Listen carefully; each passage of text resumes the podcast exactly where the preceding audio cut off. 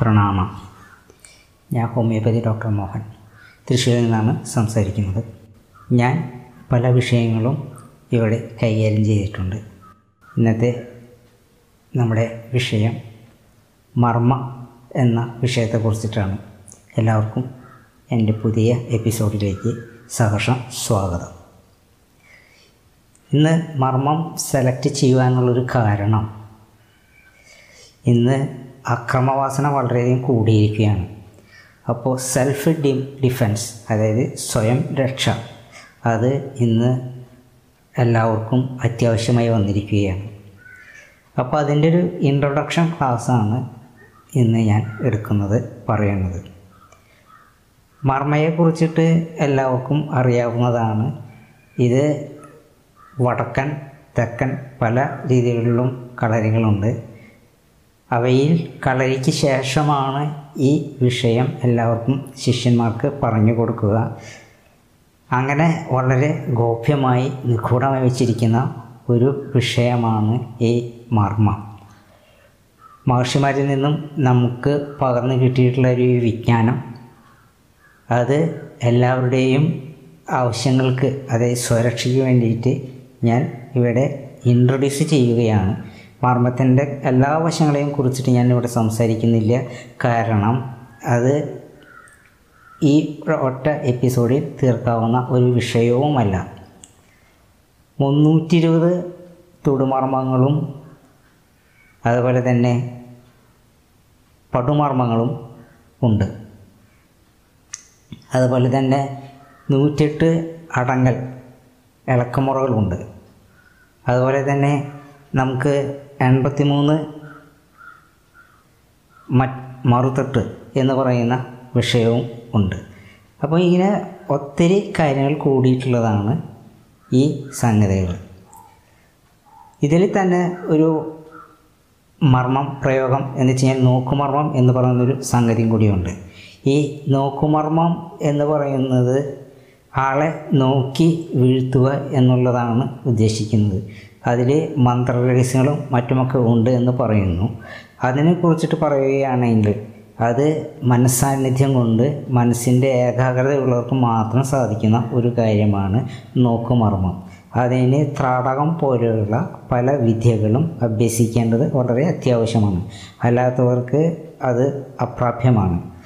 പിന്നെ ഈ മർമ്മങ്ങൾ മുന്നൂറ്റി ഇരുപത് മർമ്മങ്ങൾ പറയുന്നുണ്ട്. ഈ മുന്നൂറ്റി ഇരുപത് മർമ്മങ്ങൾ നമ്മുടെ ശരീരത്തിൽ പ്രധാനപ്പെട്ട ഊർജ കേന്ദ്രങ്ങളാണ്. നമ്മളുടെ ഇവിടെ ഞാൻ മുമ്പ് ചക്രങ്ങളെ കുറിച്ചിട്ട് പറഞ്ഞിട്ടുണ്ടായിരുന്നു. ചക്രങ്ങൾ നമ്മുടെ ഊർജ കേന്ദ്രങ്ങളാണ്. അതുപോലെ തന്നെ ഈ മർമ്മസ്ഥാനങ്ങൾ എന്ന് പറയുന്നതും ഊർജ കേന്ദ്രങ്ങളാണ്.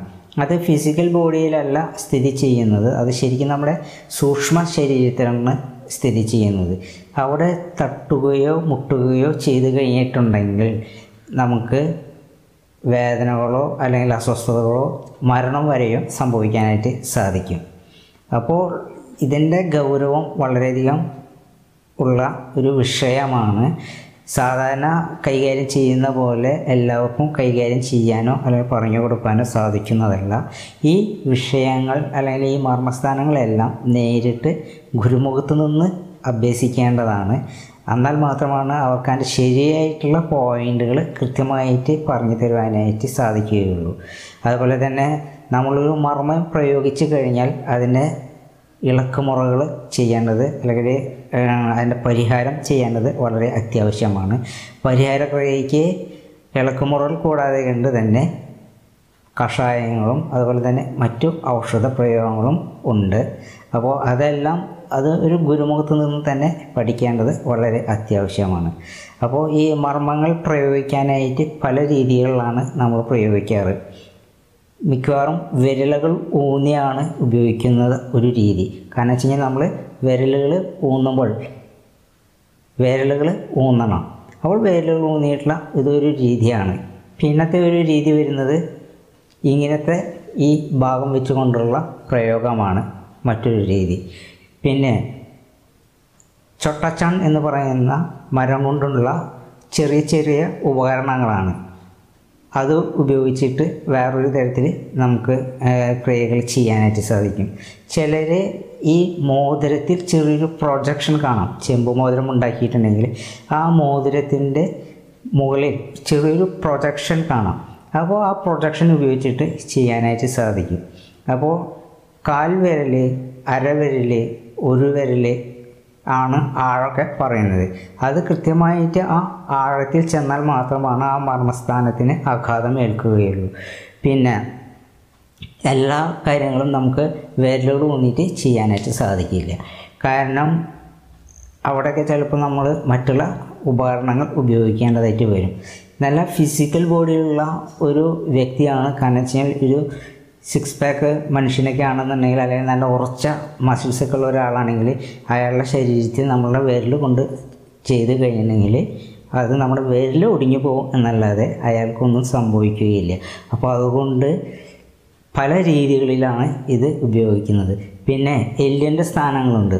എല്ലിന്റെ സ്ഥാനത്തൊന്നും നമുക്ക് ഈ വിരൽ ചൂണ്ടുവിരൽ ഉപയോഗിച്ചിട്ട് നമുക്ക് ഊന്നി കഴിഞ്ഞിട്ടുണ്ടെങ്കിൽ ഈ പ്രയോഗം സാധിക്കുന്നതല്ല. അപ്പോൾ അതിനാണ് ചൊട്ടച്ചം എന്ന് പറയുന്ന ഉപകരണങ്ങൾ പോലെയുള്ള സാധനങ്ങൾ പ്രയോഗിക്കേണ്ടി വരേണ്ടത്. മസിൽസാണ് സാധാരണ വ്യക്തികളിലാണെങ്കിൽ നമുക്ക് വിരൽ ഊന്നി കഴിഞ്ഞാൽ നമുക്കത് സാധിക്കും.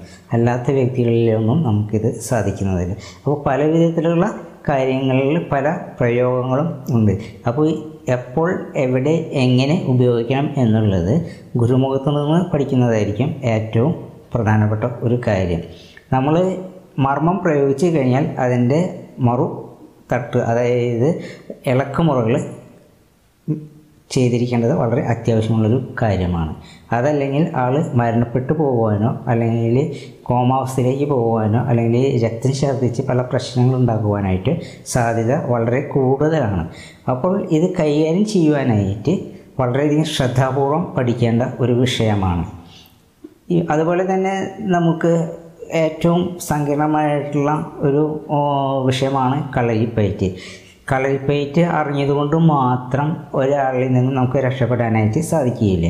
അതുപോലെ തന്നെ കരാട്ട അതുപോലെ തന്നെ അതുപോലത്തുള്ള മറ്റുള്ള കലകൾ നമ്മൾ അഭ്യസിച്ചുകൊണ്ട് ഒരു പക്ഷേ നമുക്ക് ഒരു ശത്രുവിൽ നിന്നും രക്ഷപ്പെടുവാനായിട്ട് സാധിക്കുകയില്ല.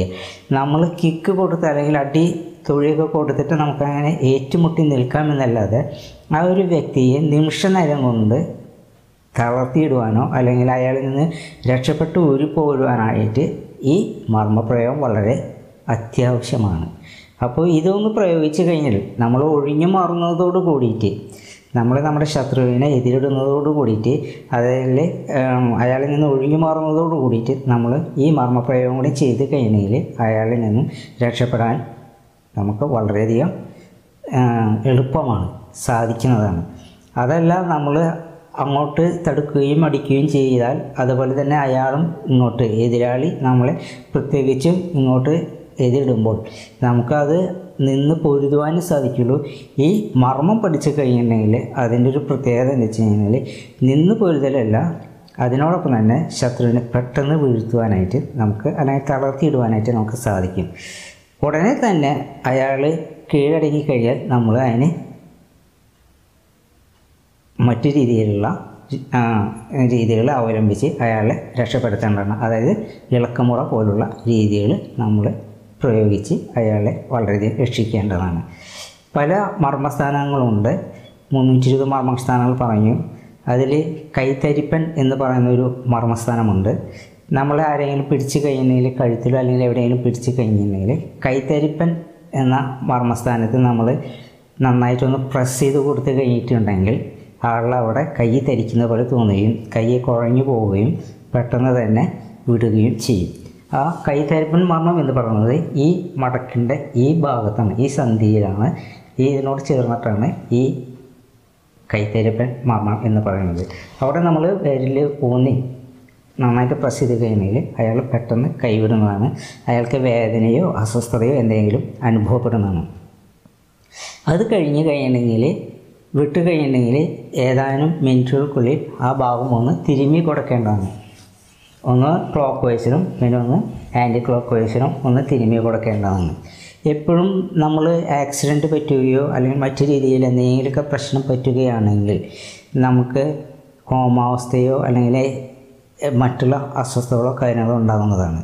പലപ്പോഴും അപകടങ്ങളിൽ മരണപ്പെട്ടു പോകാനുള്ള കാരണം ഈ മർമ്മസ്ഥാനത്ത് കിട്ടുന്ന ആഘാതമായിട്ടുള്ള ആഘാതം തന്നെയാണ്. അപ്പോൾ നമ്മുടെ നിറകയിൽ ഉച്ചിയിലൊക്കെ നമ്മുടെ ഭാഗത്ത് നല്ല മർമ്മസ്ഥാനങ്ങളുണ്ട്. അവിടേക്ക് അഗാധമായിട്ടുള്ള പ്രയോഗങ്ങൾ അല്ലെങ്കിൽ എന്തെങ്കിലും ക്ഷതം ഏൽച്ചു കഴിഞ്ഞിട്ടുണ്ടെങ്കിൽ ആ കോമശേരിക്കോ അല്ലെങ്കിൽ ബോധമില്ലായ്മയ്ക്കോ പോകുന്നതിന് കാരണമാകുന്നു. അപ്പോൾ ആക്സിഡന്റ് സംഭവിക്കുന്ന സമയത്ത് ഇങ്ങനത്തെ ചില കേസുകളിൽ ചില മർമ്മങ്ങൾ പ്രയോഗിക്കുകയാണെങ്കിൽ ഒരു പക്ഷേ അതായത് ഈ ഇളക്കുമുറകൾ ഉപയോഗിക്കുകയാണെങ്കിൽ ആ ക്ഷതം ഏറ്റിട്ടുള്ള മർമ്മത്തിനുള്ള ഇളക്കുമുറകൾ അല്ലെങ്കിൽ പ്രതിവിധികൾ ചെയ്യുകയാണെങ്കിൽ ചിലപ്പോൾ ഒരു പക്ഷേ ആ രോഗി രക്ഷപ്പെടാൻ സാധ്യതയുണ്ട്. അപ്പോൾ മറ്റ് ചികിത്സകളോടൊപ്പം തന്നെ ഈ മർമ്മ ചികിത്സയും പ്രയോഗിക്കാവുന്നതാണ്. ഈ മർമ്മ ചികിത്സകൾ കൊണ്ട് തന്നെ ഒരുപാട് രോഗങ്ങൾ നമുക്ക് വേദനകൾ പ്രശ്നങ്ങളെല്ലാം പരിഹരിക്കുവാനായിട്ട് സാധിക്കും. അത്ര നിസ്സാരക്കാരനല്ല ഈ മർമ്മം. മർമ്മം പ്രയോഗിക്കുന്നത് പോലെ തന്നെ അതുകൊണ്ട് തന്നെ ചികിത്സയുമുണ്ട്. ഇപ്പോൾ നമ്മുടെ ഡിസ്ലോക്കേഷൻ തുടങ്ങിയുള്ള ഒരുപാട് പ്രശ്നങ്ങൾ നമ്മുടെ ഇതുണ്ട്. കാൽമുട്ട് വേദന നടുവേദന അതുപോലെ തന്നെ ഒരുപാട് പ്രശ്നങ്ങൾ നമുക്ക് സംഭവിക്കാറുണ്ട്. അതിനെല്ലാം നമുക്ക് ഈ മർമ്മ ചികിത്സയിലൂടെ നമുക്ക് അല്ലെങ്കിൽ കളരി ചികിത്സയിലൂടെ നമുക്ക് അതിന്റെ രോഗപ്രതിവിധി കണ്ടെത്തുവാനായിട്ട് നമുക്ക് സാധിക്കും. വളരെ നിസ്സാരമായിട്ടുള്ള ചിലവ് കുറഞ്ഞായിട്ടുള്ള രീതിയിൽ നമുക്ക് ഏഹ്, തിരിച്ച് നമ്മുടെ പൂർണ ആരോഗ്യത്തിലേക്ക് തിരിച്ചു കൊണ്ടുവരാനായിട്ട് സാധിക്കും. പലപ്പോഴും സർജറിയും ഫിസിയോതെറാപ്പിയും കഴിഞ്ഞിട്ടുള്ള പല രോഗികൾക്കും മർമ്മ ചികിത്സകൾ കൊണ്ട് അല്ലെങ്കിൽ ഇതുപോലെ തന്നെയുള്ള ചില രീതികളെ കൊണ്ട് അവരുടെ ആരോഗ്യം വീണ്ടെടുക്കുവാൻ അവരുടെ മുട്ടുവേദന കഴുത്തുവേദന നടുവേദന അങ്ങനത്തെയുള്ള പല അസ്വസ്ഥതകളും സൗഖ്യമാക്കുവാനായിട്ട് കഴിഞ്ഞിട്ടുണ്ട്. ഇപ്പോൾ ഞാൻ ഒരു മർമ്മം മാത്രമാണ് നിങ്ങൾക്ക് പറഞ്ഞു തന്നിട്ടുള്ളത്. ഇനി താല്പര്യമുള്ളവരാണെന്നുണ്ടെങ്കിൽ കമന്റ് ബോക്സിൽ ഇടുകയോ അല്ലെങ്കിൽ എനിക്ക് കിട്ടുന്ന അനുകൂലമായിട്ടുള്ള വ്യൂവേഴ്സിന്റെ കണക്കനുസരിച്ച് ഞാൻ കൂടുതൽ ഇത് ചെയ്യുന്നതാണ്. അതുവരെ അതുവരേക്കും നന്ദി നമസ്കാരം.